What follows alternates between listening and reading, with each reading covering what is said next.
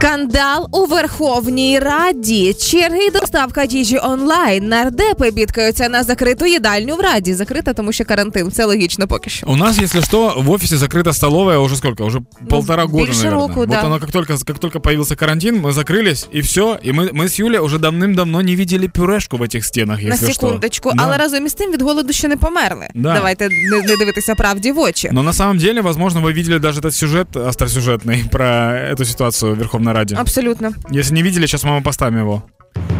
Студія, прямо зараз я знаходжуся біля стін Верховної Ради. Саме тут зараз проходить засідання голодних та обманутих депутатів. Голодних, бо не працює їдальня, обманутих, бо обіцяного головою партії Слуга народу Олександром Корнієнком централізованого доставлення обідів для фракції не було. І ось що з цього приводу каже депутатка Ольга Смаглюк-Василевська. Ми разом з Вікторією Кінзбурзькою їли в кабінеті. Я вівсянку їла, але не замовляла, то в мене в кабінеті була овсянка. Нардеп Ярослав Желізняк розповів, що зранку була велика черга депутатів до автомата з кавою, де п'ятий під'їзд. Була велика черга, така як дом велика, дуже велика. Депутати бідкаються та вимушені власноруч замовляти служби доставки, щоб хоч якось пережити ці важкі дні. Я у перерві вийшов з ради, взяв новину з каву та круасану, та все.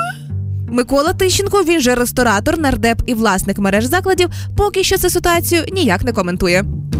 Ну что ж, надеемся, что э, депутаты наконец-то поедят, хотя, с другой стороны, любая творческая работа должна немножечко оставаться голодной. Художник має бути голодний, да, і нарешті депутати розуміють, для кого вони працюють. Да? Для людей, які в карантині, і теж не завжди в них все супер.